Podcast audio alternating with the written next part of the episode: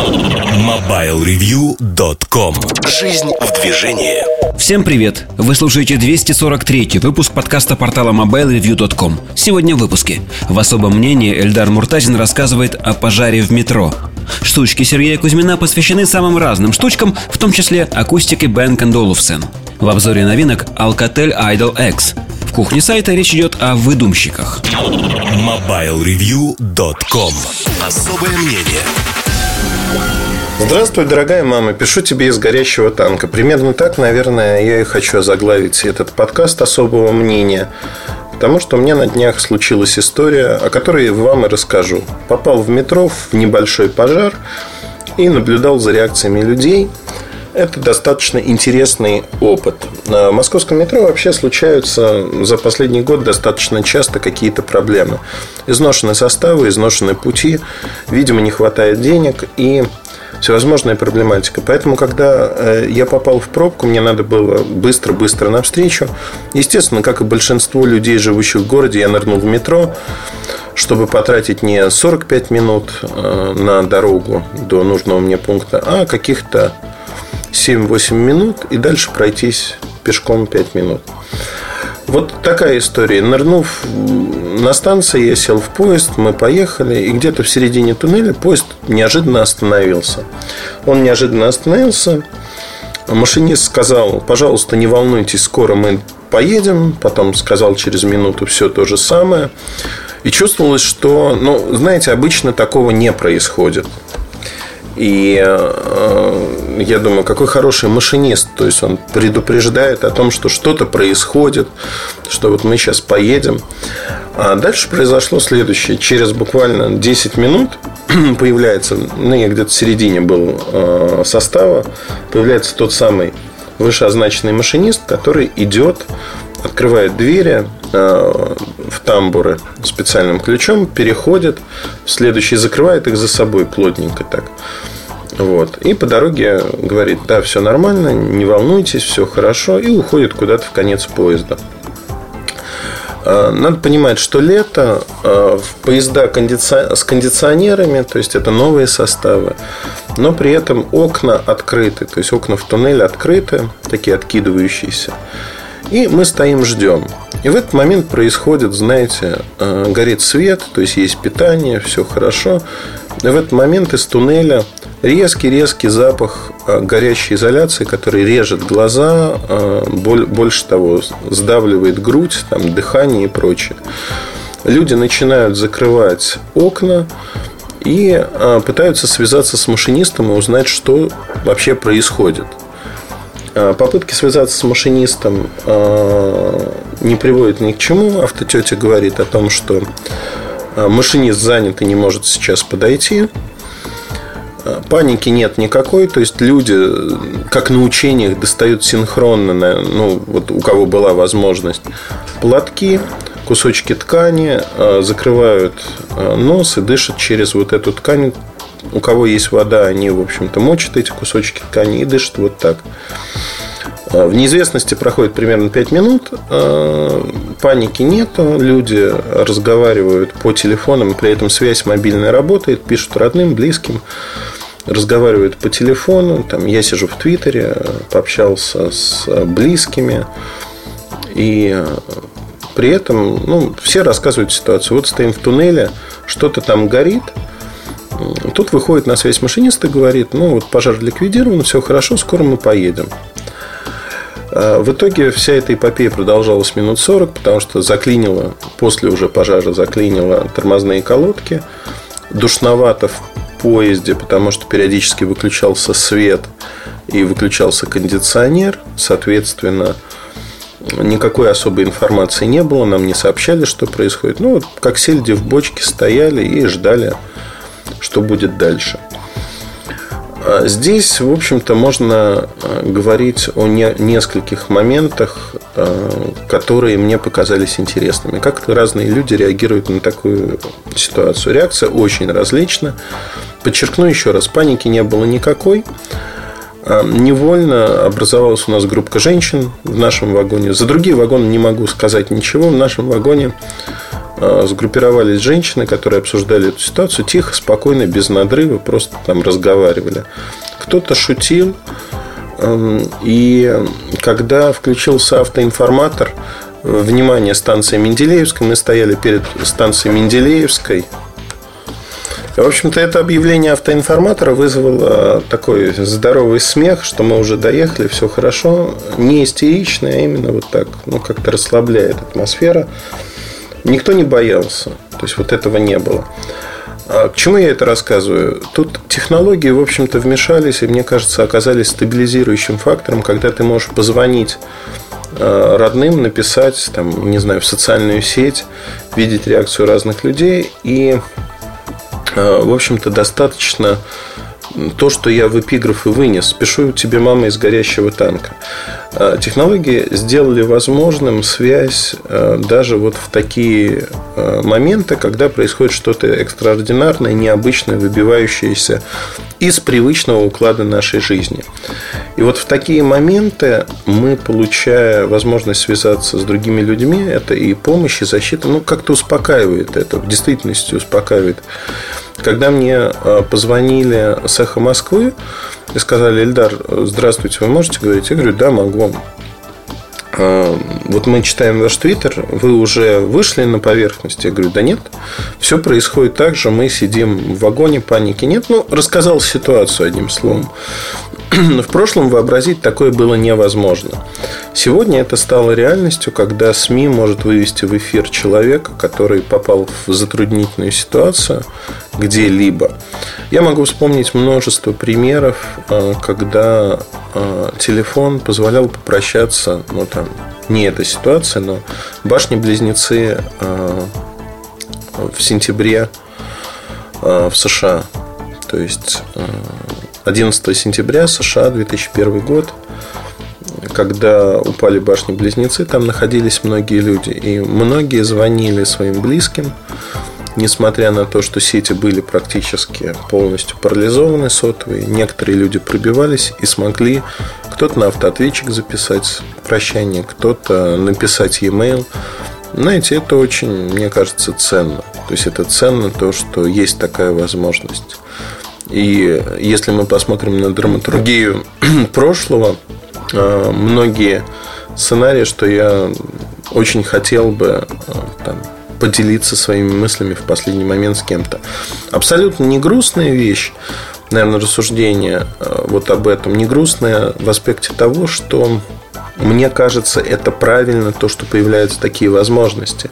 И когда я говорю про стабилизирующее психологическое действие телефона, во-первых, это привычная вещь. Во-вторых, вы привычно можете дотянуться до близких и переться на них. То есть здесь все происходит э, достаточно неплохо. То есть есть некая уверенность в том, что ну, спокойно было, то есть паники не было. Второй, конечно, момент, который меня позабавил и расстроил одновременно, когда мы подъехали на станцию, машинист не сообщил вообще, что происходит, что надо покинуть поезд. Хотя громкая связь работала, с ней ничего не случилось. То есть мы доехали до станции. Я, я не знаю, да, говорят, что машинист сам ликвидировал пожар самостоятельно. Что горело, не очень понятно, но ну, я не думаю, что он был э, вне не в состоянии сообщить, что надо покинуть вагоны.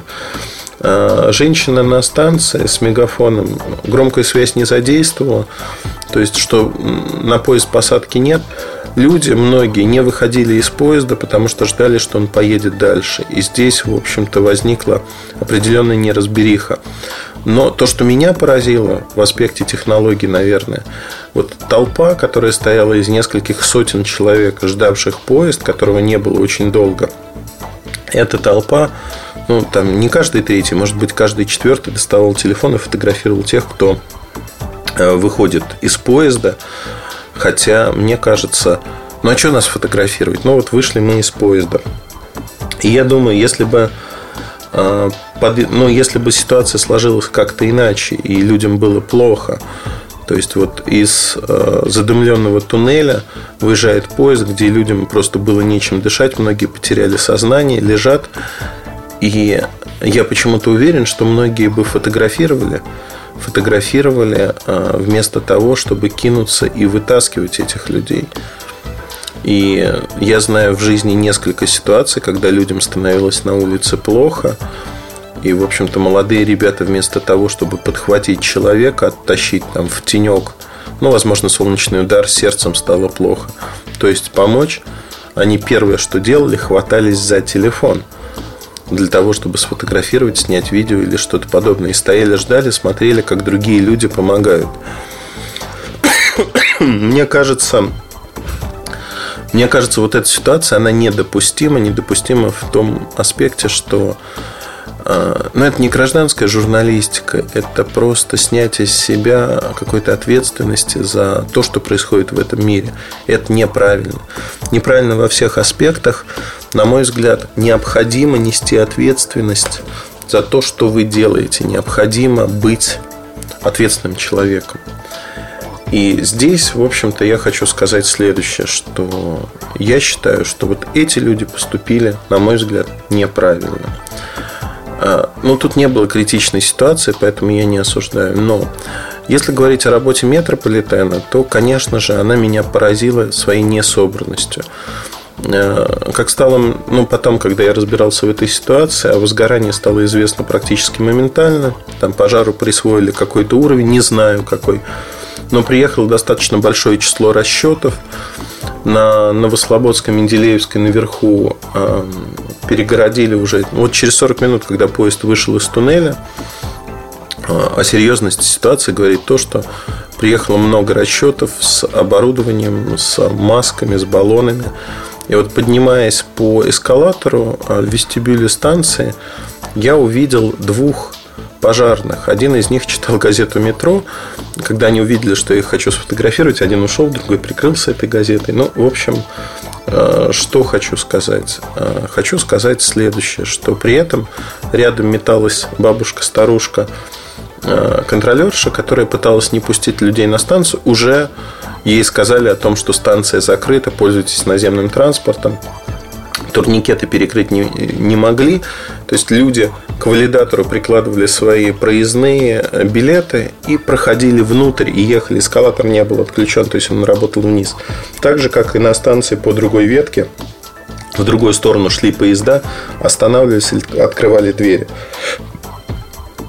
То есть э, время реакции в 40 минут это, это космическое время. То есть космическое время, знаете почему? То есть когда уже известно, что Э, пока кто-то судил, доредил, слава богу, что ситуация не критичная, слава богу, что все обошлось. Но э, я всегда знаю в своей жизни, что если что-то происходит постоянно, то рано или поздно происходящее, к сожалению, примет совершенно другие размеры. И однажды может случиться так, что пожар будет сильнее, что Э, машинист не справится. Ну, многое можно придумать, да, не дай бог, чтобы это случилось, но очень многое будет зависеть от того, как работают люди на станции, от того, как работают пожарные, от того, насколько быстро руководство метрополитена примет решение о том, что, ребят, мы перекрываем станцию, вот у нас регламент вот такой-то. Есть все средства коммуникации. У метро, помимо сотовых телефонов, у метро есть свои средства коммуникации. И сигнал в теории должен проходить моментально. Это, в конце концов, не атомная война, когда разрушены отдельные станции, разрушены линии передач, не работает сотовая связь. Идеальные условия для того, чтобы организовать работы по эвакуации людей, спасательные работы. Но этого ничего не происходит.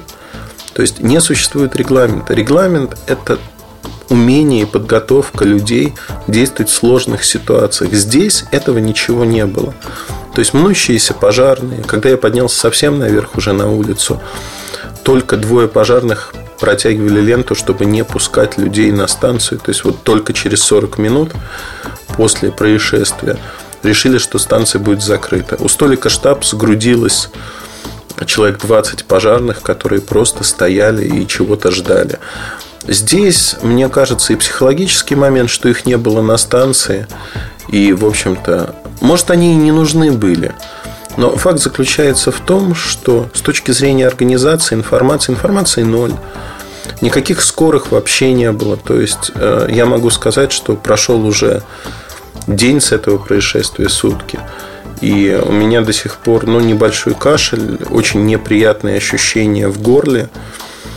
И, в общем-то, голова болит до сих пор, потому что я надышался этой дрянью от души. И я видел, рядом со мной стоял мужчина, я видел, как его повело, когда он вдохнул это. То есть это было неожиданно и без, что называется, объявления войны. Я не думаю, что для здоровья это так уж полезно э, дышать горелой изоляцией.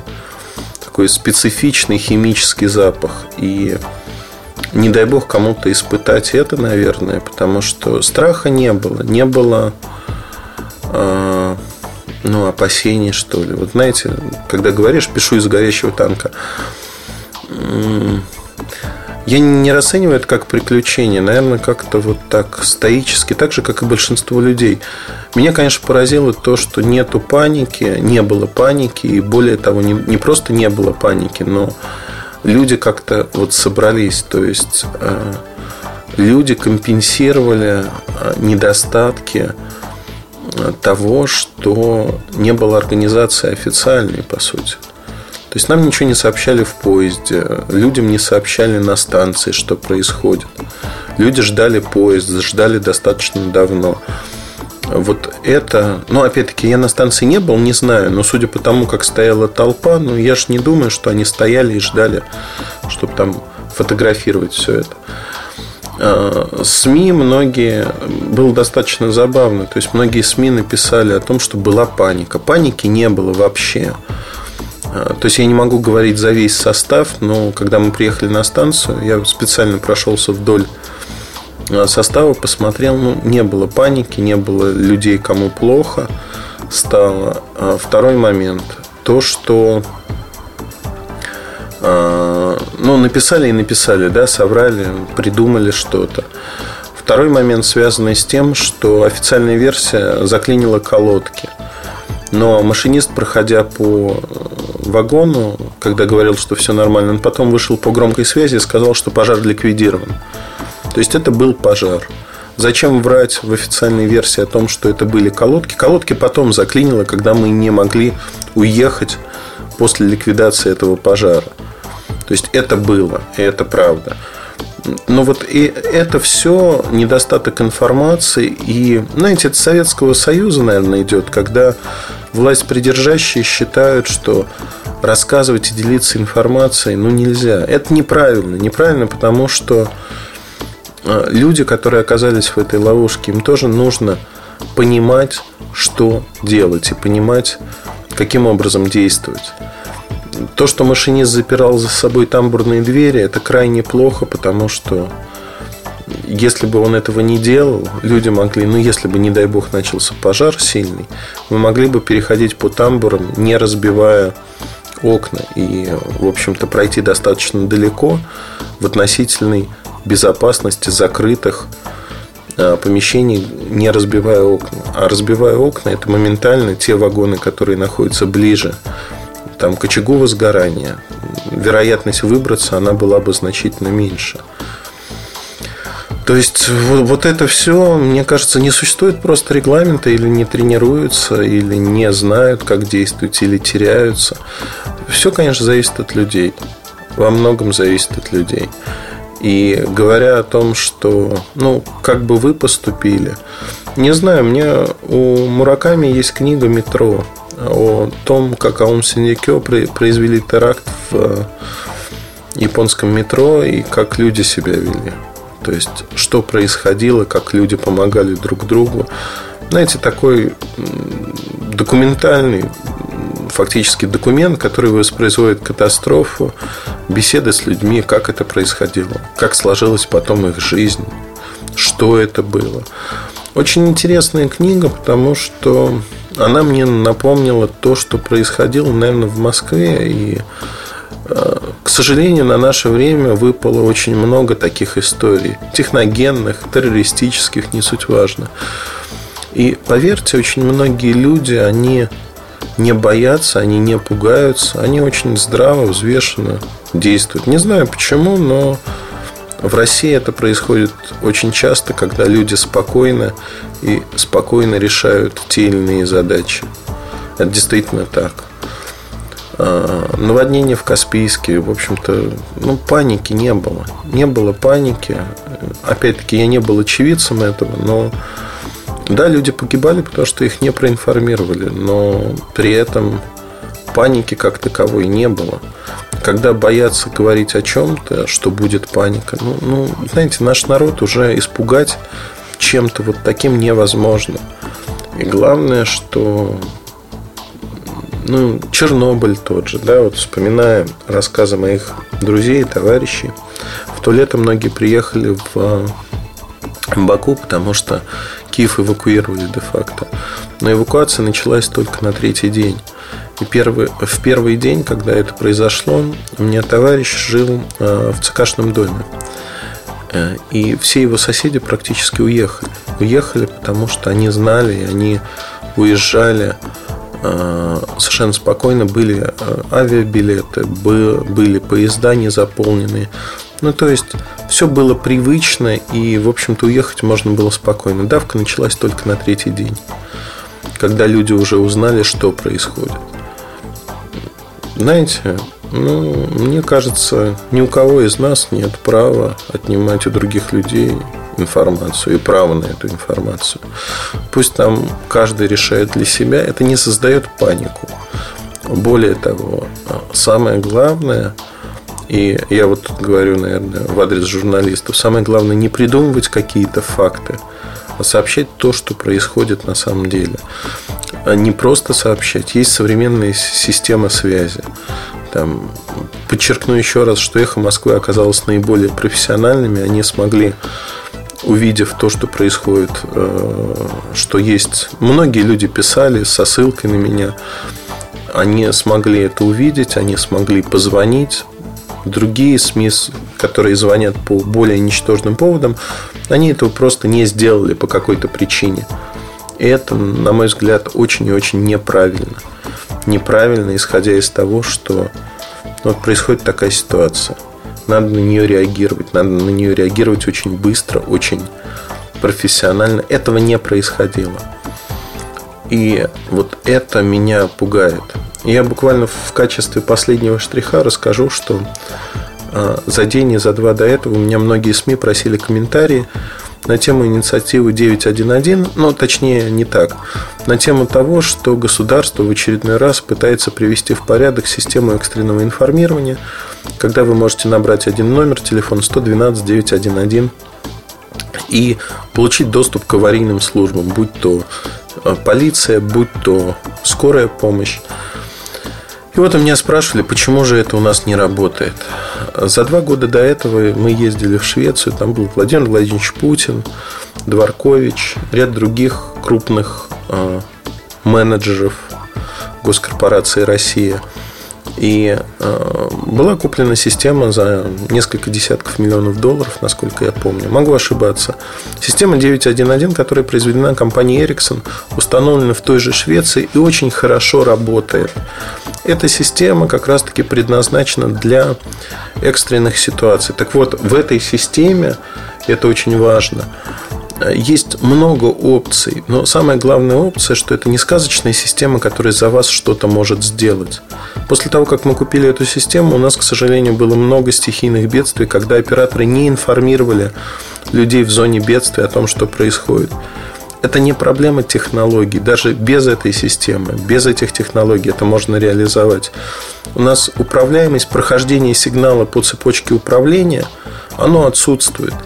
То есть мы находимся в состоянии постоянного непрекращающегося бардака, когда кто-то не знает, что происходит.